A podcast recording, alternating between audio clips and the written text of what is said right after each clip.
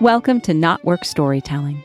This is the show where we untangle our myths and reweave our stories, one ancient tale at a time. I'm your host and lead storyteller, Marisa Gowdy. I'm a myth worker, a story healer, a coach for writers and creative entrepreneurs, and the author of The Sovereignty Knot A Woman's Way to Freedom, Power, Love, and Magic. If you love what you hear and want to support the show as we enter our third season, I'd be so grateful if you become a paid subscriber on Substack. In my newsletter, Myth is Medicine, you'll receive bonus content related to the stories on the show and deep dives into how mythology and folklore can help the individual and the collective in the present moment and beyond. There's a link in the show notes to follow Myth is Medicine on Substack or you can simply visit mythismedicine.substack.com. Before we dive into today's show, I want to be sure that you know about my online creative community, The Heroine's Knot. Every week, we explore a new heroine's tale and search out its archetypal and personal meaning. This is the space to deepen your own creativity and build lasting relationships with wise souls seeking both individual growth and collective healing for our society and for our more than human world. Learn more at my website, marisagowdy.com. Season 3, Episode 5 The Power of Pillow Talk The Story of Queen Maeve. In this episode, I will share with you the first story from Irish mythology's greatest epic, the Bó Cúailnge. And then, with my guest, Lee Chaix McDonough, we'll discuss all the ways it still matters. Our guest is the founder of Coach with Clarity, where creative, innovative professionals discover how to combine their talents, experience, and intuition with a powerful coaching methodology so they can create a flexible, meaningful business that serves their people and supports their families without selling their souls.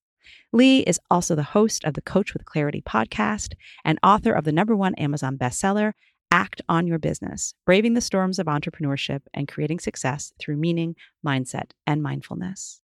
After over a decade as a clinical social worker and public health professional, Lee became credentialed as a coach through the International Coach Federation and now provides ICF accredited initial training and continuing education for intuitive, innovative coaches.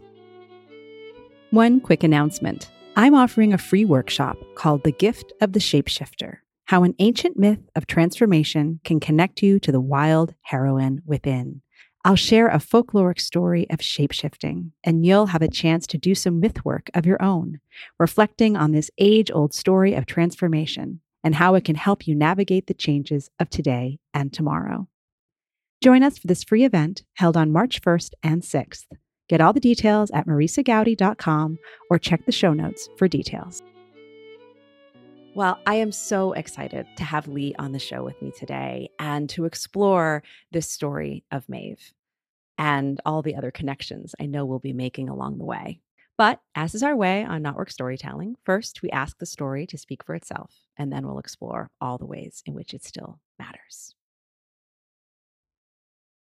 Fado Fado. A woman and her husband lay in bed after the rest of the royal household was asleep. King Ailill rolled over, ready for a bit of pillow talk. You've done well, haven't you, my queen? Queen Maeve smiled. Yes, husband. It's been a long, rich life, and it's not done yet. Ailill got a strange look in his eye. Of course, but particularly since we wed. She arched a brow. Hmm, yeah, I've got a good, steady man to share my bed, if that's what you mean. Not that I was lacking in lovers before, of course, but to rule beside a king such as you, an equal in every way, is truly something. Now, maybe it's just because this was necessary to move the story forward. Maybe it was because Ailill wasn't really a match for Maeve, though she thought he had every quality on her non negotiable list. He was generous, brave, and without jealousy or fear. Or maybe it was because he truly was the perfect match for her. Whatever the reason, Ailill pressed the issue. Well, of course, he said, but I wouldn't count those womanly assets you took to our union as equal to what I brought. Maeve sat up in bed and turned on her husband. What are you talking about, boyo? She went on to list the men at arms, the vast lands, and the fat herds she had brought to their marriage.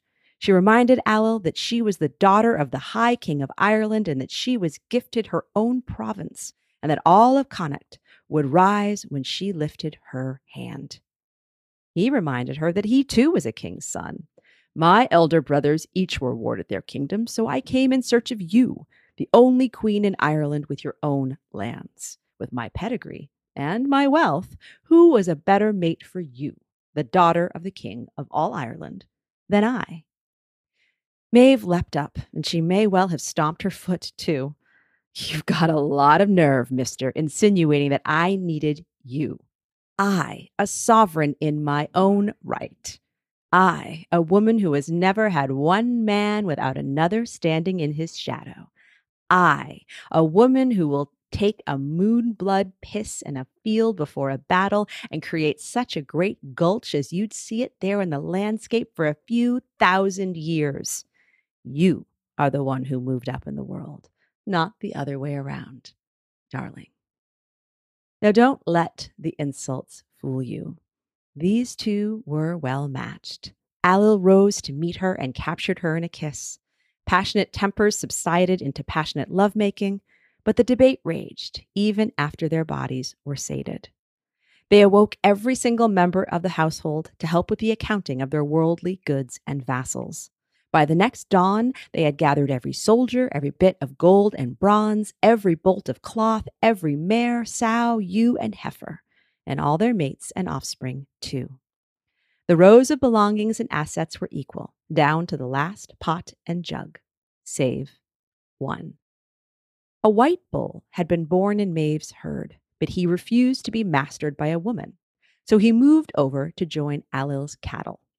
This was the deciding factor. Maeve was furious. Ailill tried to hide his grin. Having seen similar tempests before, McCraw, Maeve's most faithful messenger, whispered in her ear, I've seen a brown bull that's finer, my lady. He goes by the name of Donn Cúailnge, and he lives in the house of Dara McFeachna in Ulster. The queen grinned. Excellent. Go to him and ask that I may have the loan of the bull for one year and a day. Offer him fifty heifers as payment. If he should accompany you, promise him a tract of land that would stretch from my throne to the sea. You can also offer him the friendship of my own thighs. And so McRaw was accompanied by a delegation of eight men. They went and put the offer before the chieftain in Ulster, who heartily agreed to deliver the bull and take up Maeve's friendly bonus offers, too. Everyone in Dara's court celebrated with a toast, and then another, and another, and another. When Maeve's messengers finally got to bed, they'd lost any trace of tact or sense they'd been born with. One confided in the other. Ah, well, 'tis nice the old man agreed. Our Maeve would have forced him to give that bull over in one quick and mighty raid. As the two laughed, the head of the chieftain's household entered through a side door. He asked them to repeat their boasting, and no smarter than any pair of drunkards usually were, they did.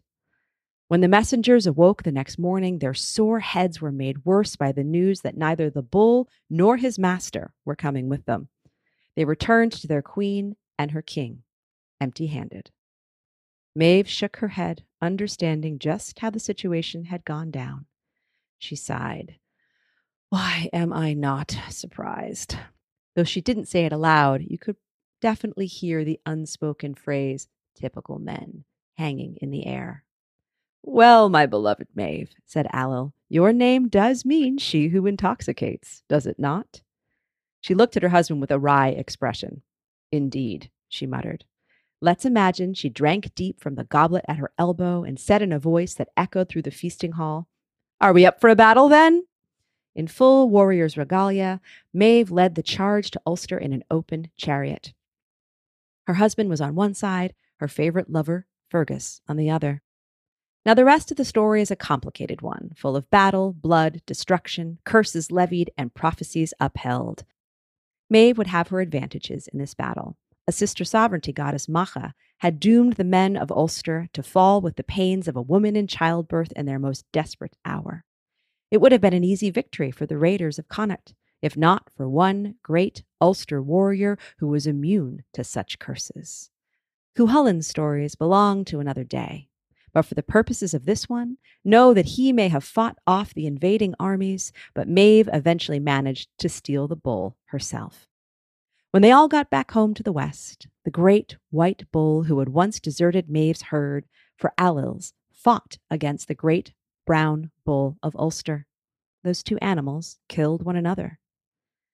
You could say that all the battling and bloodshed was in vain, save for the fact that it's been a story that's been told, shared, and remembered for millennia.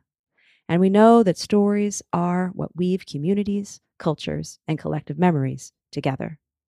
And, of course, it meant that Maeve and Ailill's fortunes were, at last, equal. And for as long as their ill fated marriage lasted, they could at least get some sleep.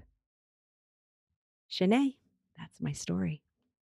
Oh, I loved hearing that story. It's one thing to read it, it's Mhm. another to have it read to you.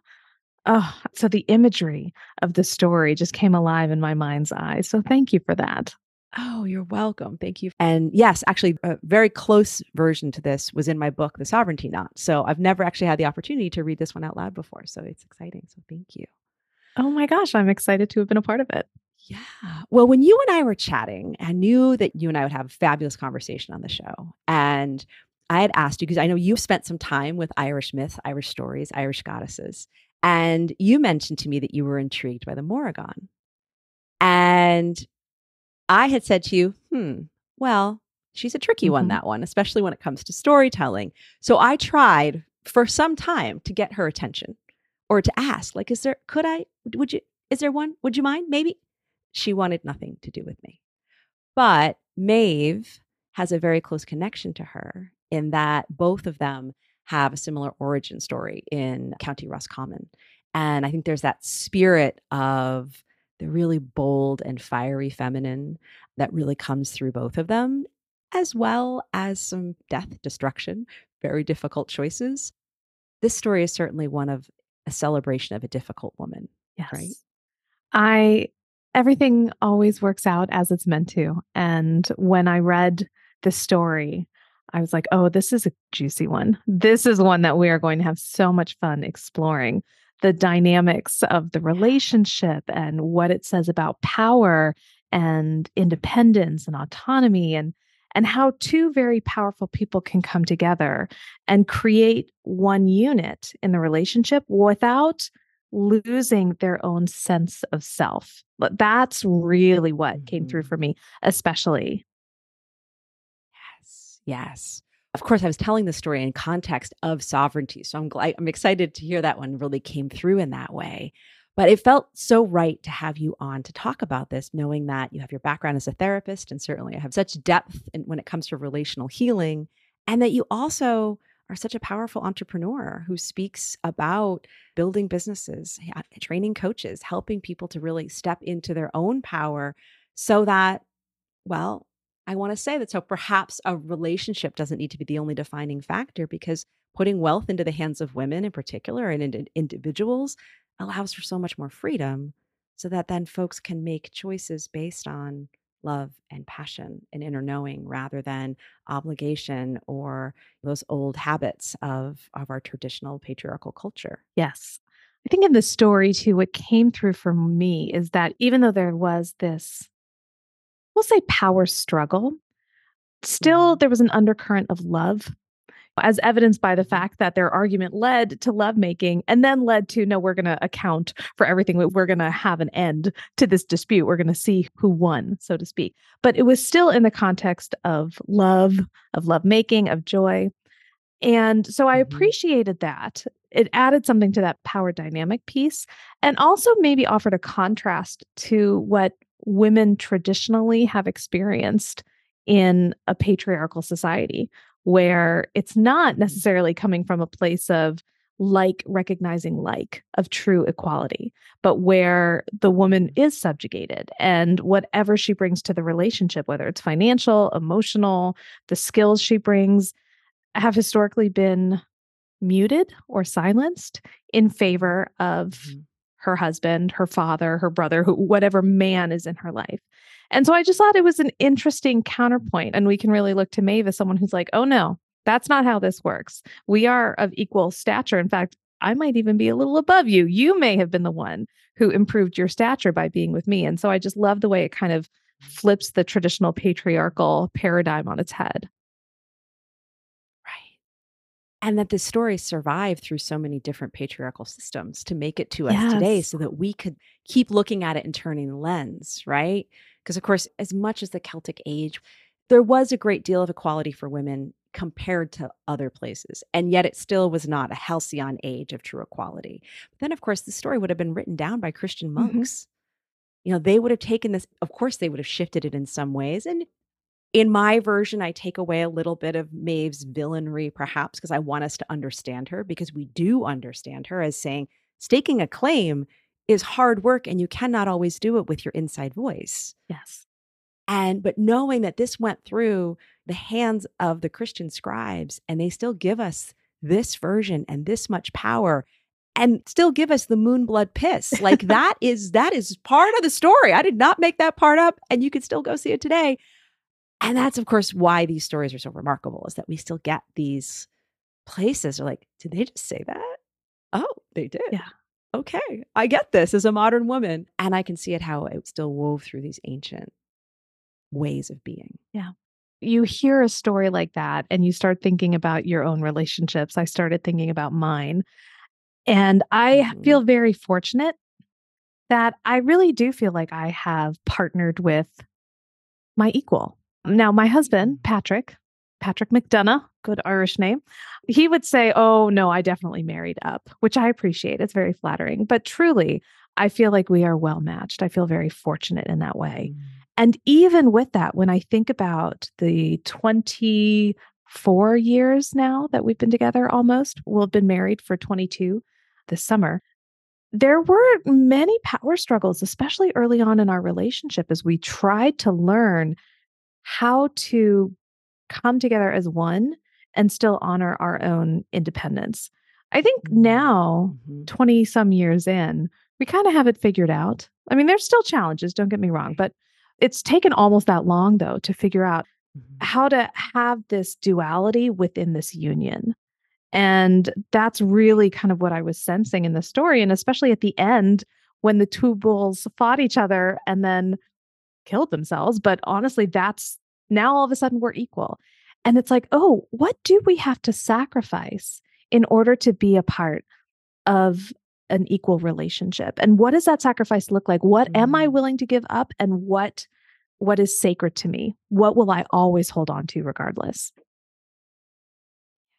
Oh, I love how you read that into that story because, of course, it's easy to get swept up. And this is the first mm, 10 pages of a much, you know, of, Mhm. of an epic, right? It led to an entire battle, which, of course, took over the entire country. And we're not meant to be looking at that from that great death and destruction way. When you take it to say, no, what sort of sacrifices have we made? Whether it's it's moving across the country for a spouse, or whether it's saying, okay, I'm going to be the one who stays home instead of you so that we can raise our kids and manage all these lifestyle things we need.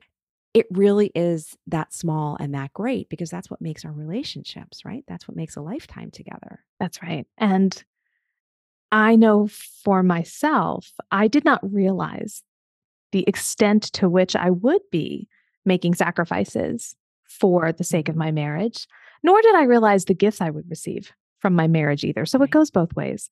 But I was fairly young. I was 20 when I met my husband. We married at 20. Mhm. I was 22, he was 24. So we were babies. We were so young. Yeah. And he was in the military. He was in the Air Mhm. Force. I met him when he was in dental school. So he was in an inactive status at that point. But not only was I marrying him, I was marrying into the Air Force.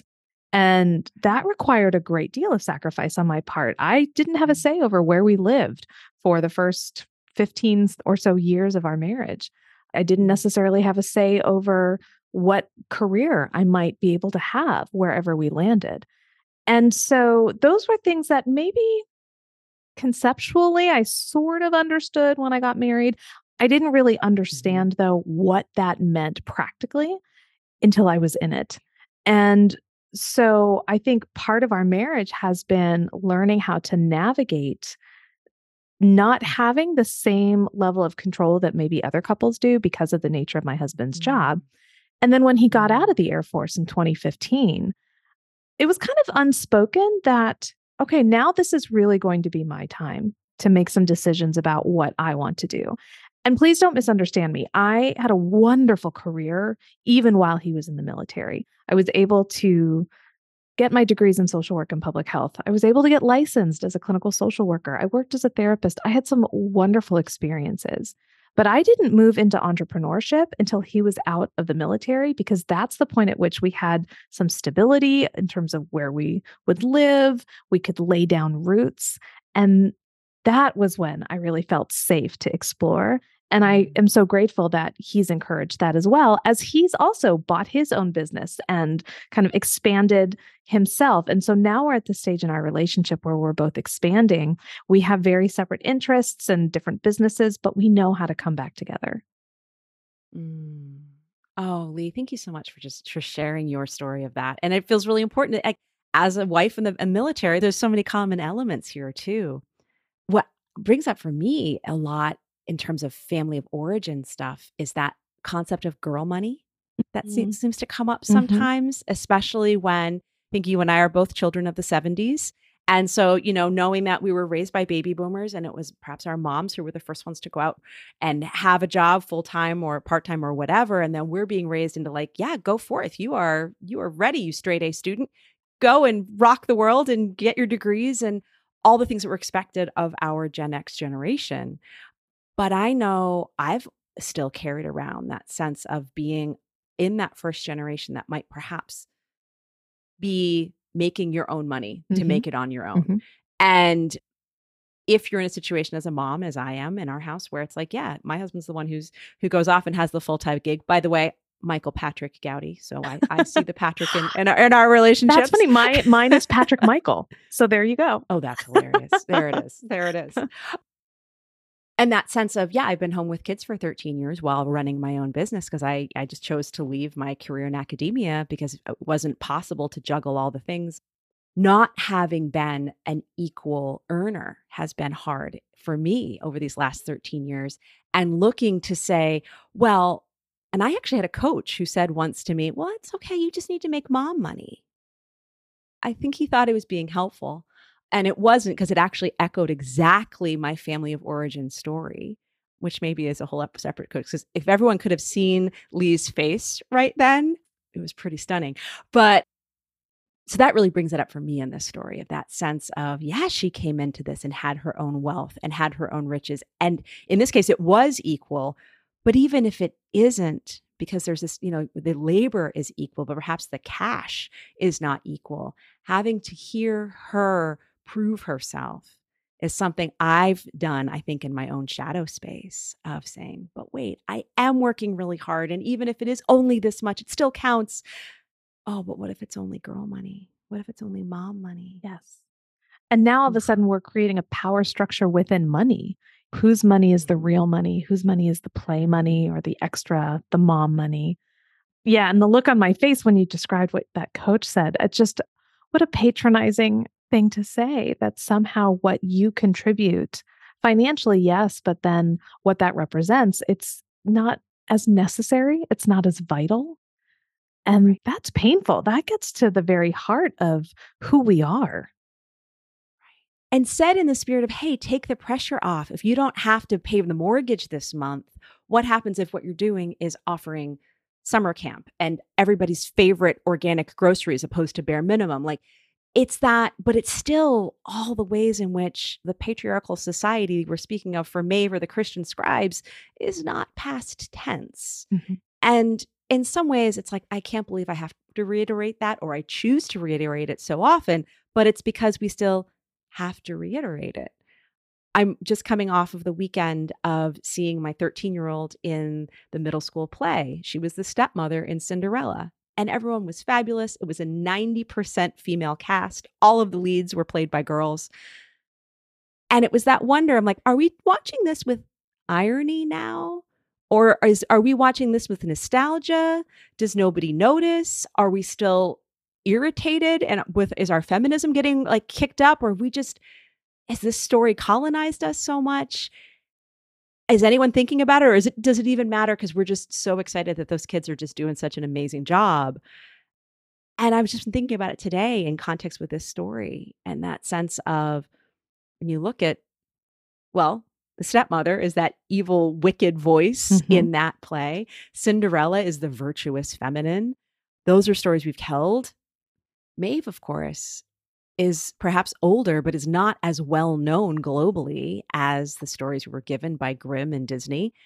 And yet, she's, of course, perhaps, though a difficult icon of womanhood, much more holistic and much more real. Yes. To your point, if we want to look at a real woman, we have to take it all. We have to take the virtuous and the villain. We have to take what we aspire to be and our shadow side as well. The shadow side is so critical to who we are and who we can become and how it shows up in, in the work we do, in the way we love, in the way we parent.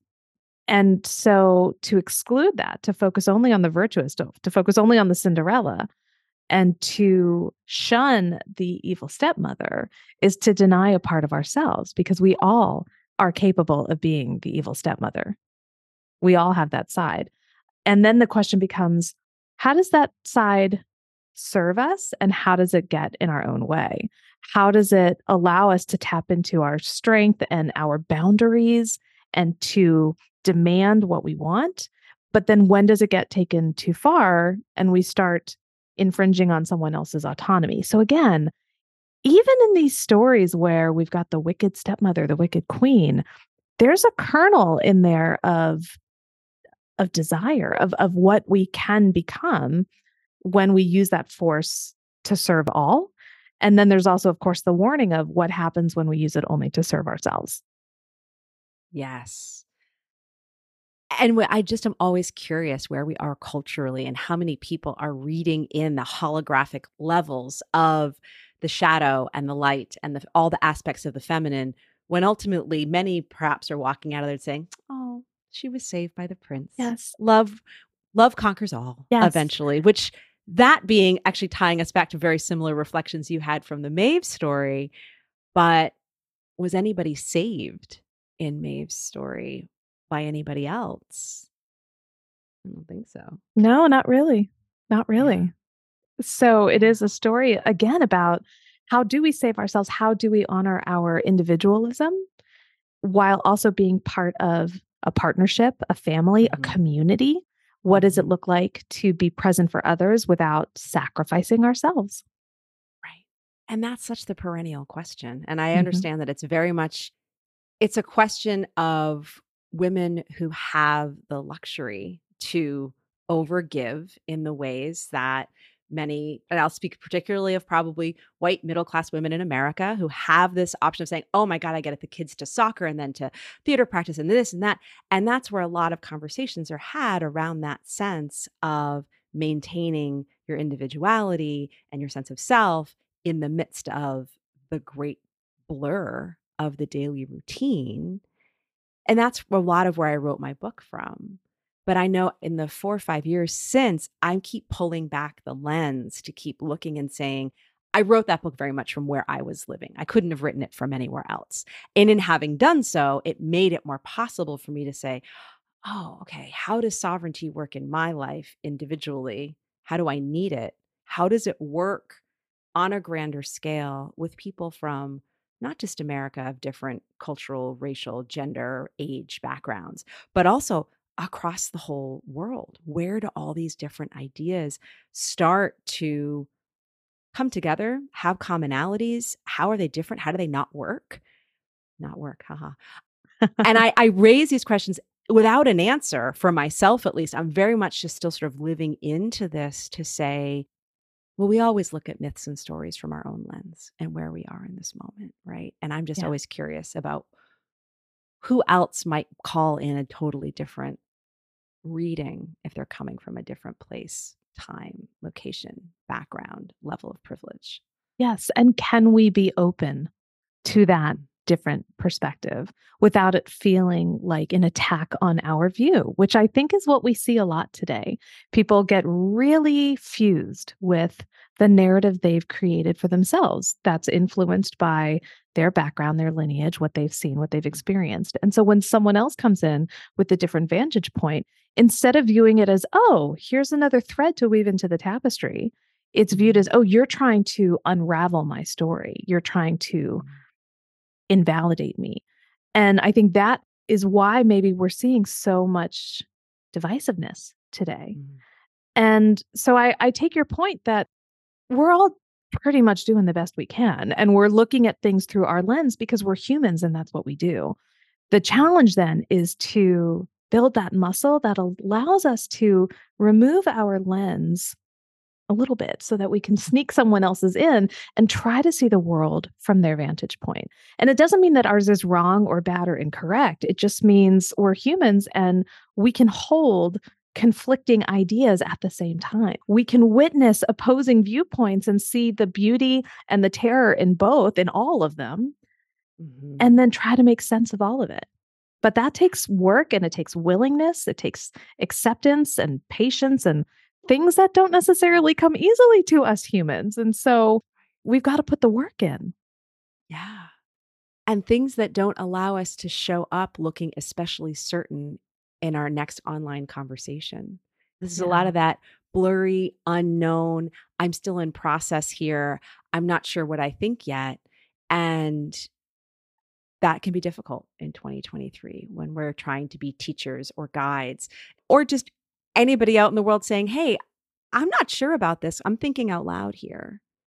Absolutely. That puts us in a very vulnerable position. Mm. So interesting because I have been talking a lot about vulnerability lately. I've explored it on my own podcast. It's been coming up with my clients this idea that as our visibility increases, as we find or reclaim and use our voice, our vulnerability increases as well because we are putting ourselves out there. We're staking a claim, we're sharing what we believe, and not everyone's going to dig that. And then we become vulnerable to yeah. verbal attacks. I mean, all you have to do is read the comments section of any Facebook post and you're going to see an example of what what we're talking about here. Mm-hmm. So, how do we create space for that? How can we acknowledge the fact that yes, we are putting ourselves in a vulnerable position when we do this, and it's necessary. It's vital. It, it's how we express who we are. Mm-hmm. Yeah, without I mean, because the armor is necessary to walk into anywhere near the uh, the comment section, and we're supposed to be responsive and getting to know what other people are thinking.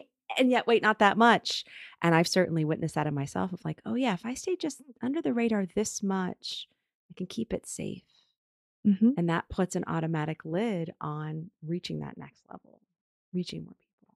It does. And to your point, as a white woman of decent means, I have the privilege of stepping back, of, of being quiet because mm-hmm. my identities are pretty much part of at least here the the majority you know and i think if uh, if i did not hold those privileged positions wouldn't be as easy for me to kind of step back because it's not as visible. And so now we now we get into all sorts of conversations around how privilege influences vulnerability and and again it comes back to are you willing to view the world through a lens that's not your own? Can you mm-hmm. step back and allow your empathy and your awareness to put yourself in someone else's shoes? And then at the same time, not make assumptions that you think you know what someone else is thinking or feeling or doing because you're doing that. Like really going to the source and inviting people, if they're comfortable, to share their experience, their lived experience, and, and to honor that. That's one of the reasons I love coaching so much, is because I get to be in that position of receiving people's stories. Mm-hmm. And I always feel that it's such a gift. It's such an honor when someone chooses to share something with me share something personal. It's like I'm holding space for that. And that's sacred. That is such a gift. I don't take that lightly. And I think that if we can cultivate that in our world where we are more receptive to the stories and gifts of others, then that's that's going to make us more empathetic, more connected. I mean, I, I, just feel like that's the path to repairing some of these wounds that we've created in our society.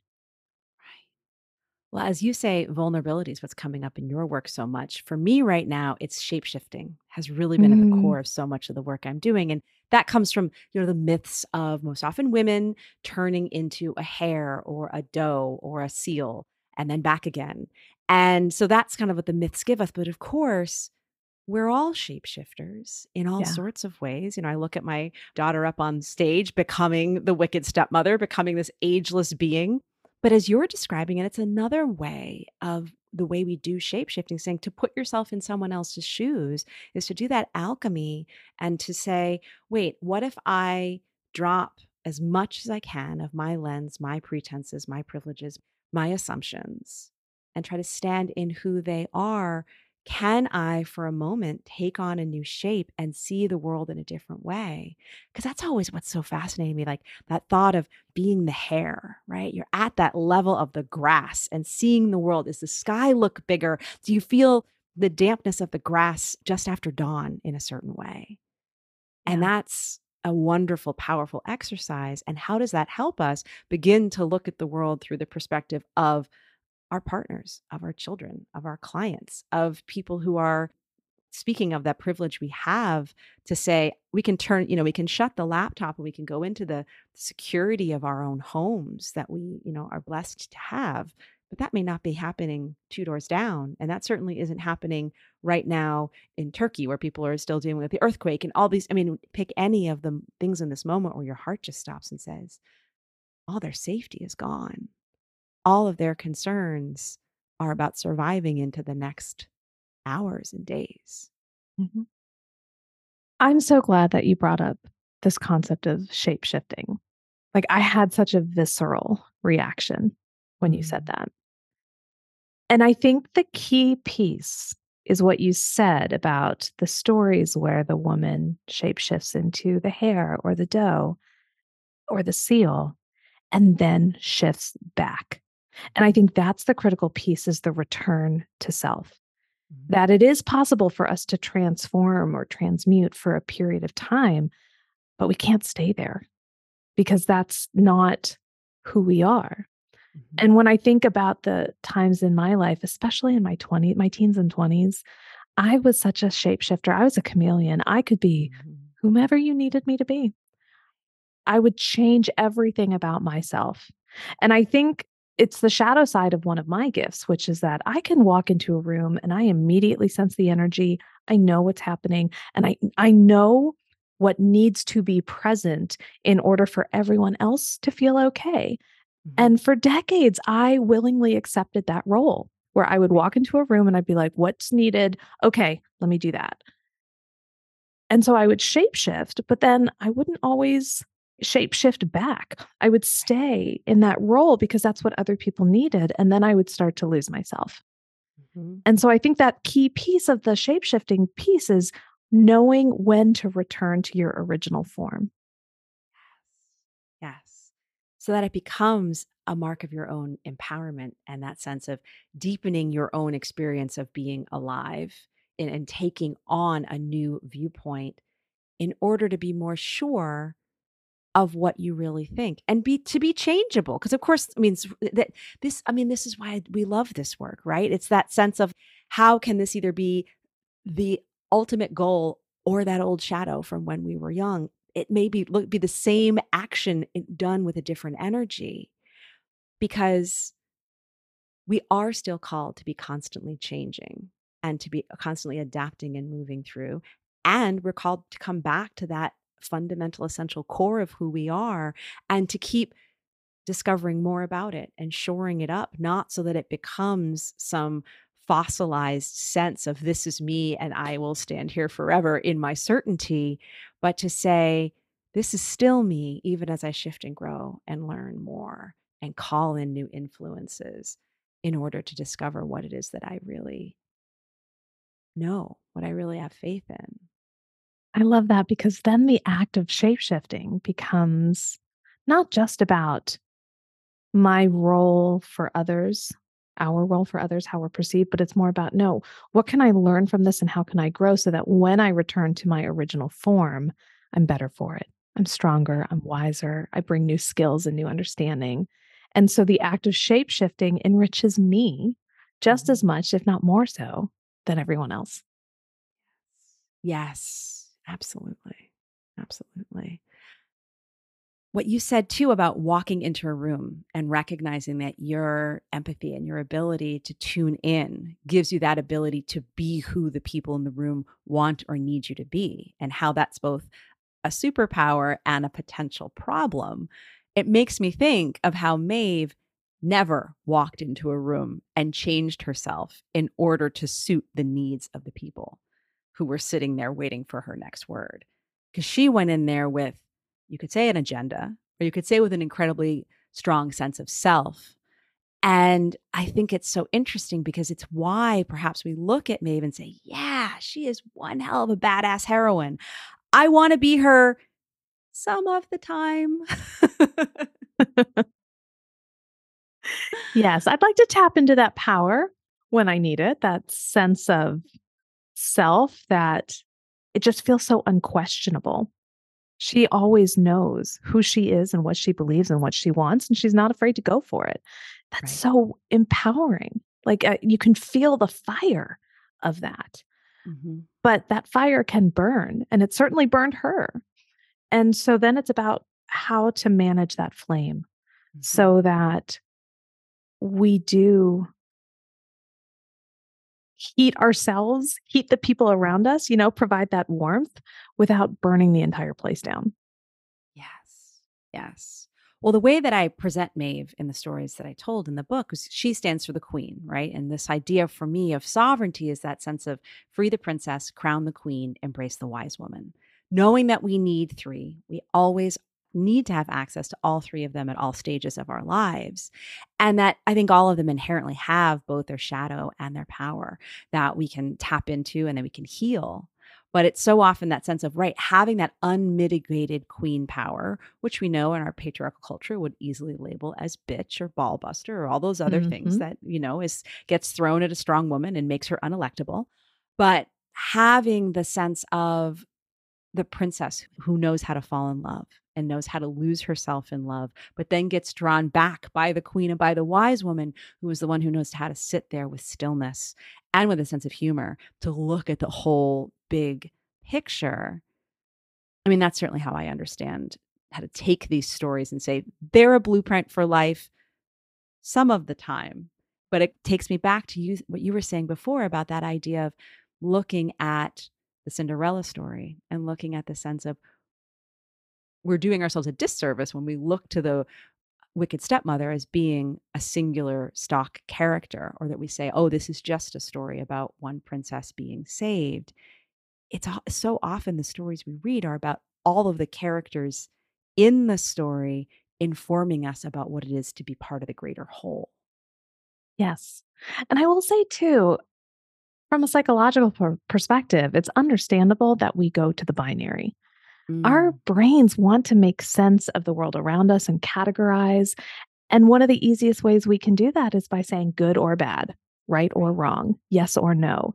We tend to default to the binary, especially when we're under stress, because mm-hmm. it's easy and our brain just needs to make sense of things.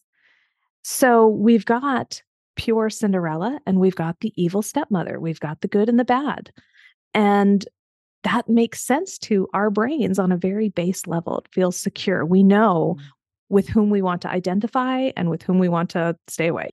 It takes much more nuance and mm-hmm. courage to understand that it's not a binary, it's a spectrum. And we don't just fall on one part of that spectrum either. We're constantly moving on that spectrum it's not a static thing. And so when we view it not as good or bad, but good and bad and everything in between and then some, and we can tap into that spectrum. Sometimes we can do so with intention. Sometimes we do it out of a default, but we're on that spectrum at all times. But we always retain the power to move and to decide at what point on the spectrum do I want to be in this moment? What will serve me? What will serve the people around me? And then it's about, all right, what steps do I need to take in order to move in that direction. Mm. Oh, absolutely. Thank you for anchoring us into well, anchoring us into the spectrum and most impossible to to pin down sort of wisdom. But as we start to close our conversation, I'm wondering if there's any other elements of the story that are present to you or anything else from our conversation that's really sort of still flickering that you might want to look to before we say farewell. I will admit that when I read the story and then heard the story, the one upsmanship, one ups personship of it really hit me because on a very personal level in my own marriage, there was a Mm. lot of that, particularly in the first 10 to 12 years. This Mm. idea that I had to prove something, I had to claim, especially because given the nature of my husband's military service, which is very hierarchical, there's a rank structure, et cetera. Like he had his thing, but what about me? And Mm. I almost felt like I had to justify my career, my decision, myself. And I want to be clear I didn't have to justify it to him, nor was he asking me to. I think it was this kind of larger social sense of just feeling like I have to prove my worth. I have Mhm. to prove that I'm here. And I I got that a bit in the first part of the story with Maeve about hold on, I bring all this and I got this and I got this and you know like I came into this pretty good, mister. Mhm. And I felt that. I felt that. Right. And it was only in the evolution of my marriage that I realized I don't need to prove. I don't need to come Mhm. at this with this combative sense, especially because I know it's true and I can hold on to that truth. yes. And I feel like we almost got, no, I think we did get to that at the end of the story, especially with the deaths of the bulls and them coming together as equals. This idea that in relationships, we do grow and we evolve individually, but together too. And for me, it was very much about releasing this impulse to prove.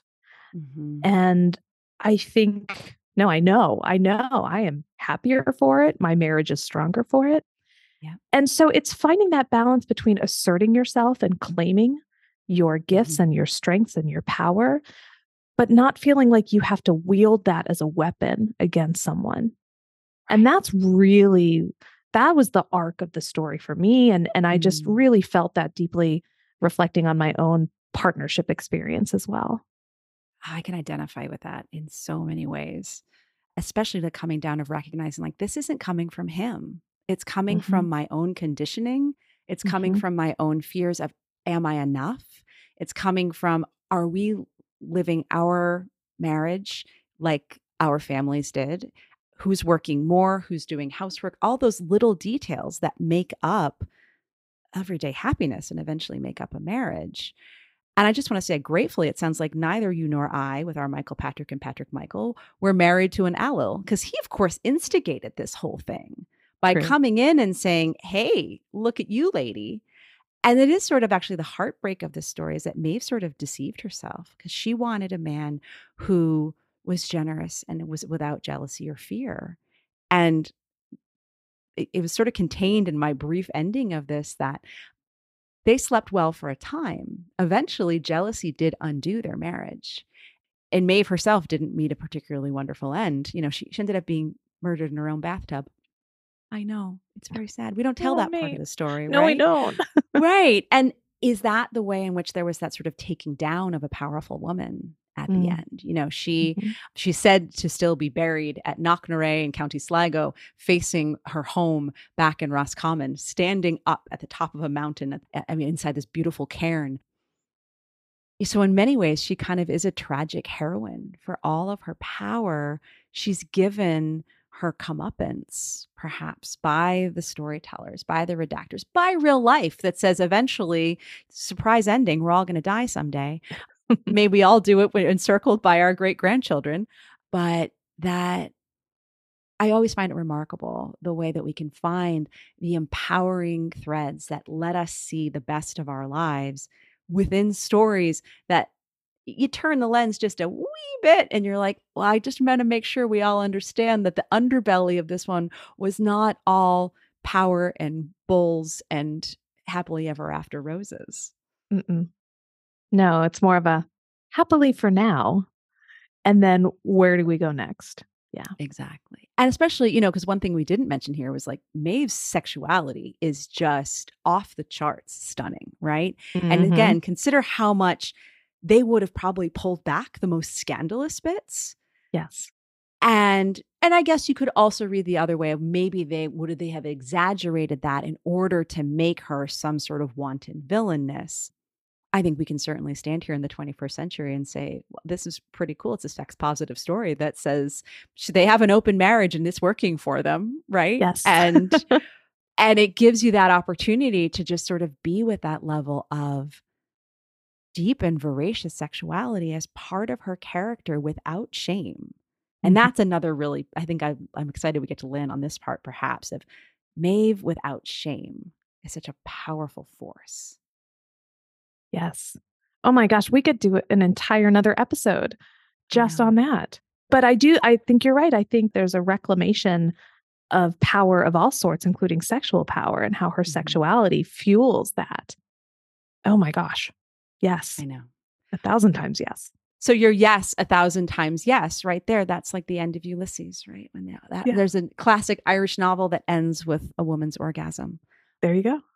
And there's a lot of ways in which Maeve and Molly Bloom have things in common. oh, well, moving from that onto you and your work and how people can continue to find you and your wisdom um, because you have so much to offer that I'd love people to get to know your work better. Oh, well, thank you. So, my full time job is as the CEO of Coach with Clarity, which is a coach training and education company for intuitive, creative professionals who are looking to leverage their existing experience into a sustainable coaching career. So you can learn more about that at coachwithclarity.com. I also host the Coach with Clarity podcast, where we explore the business and the art of coaching.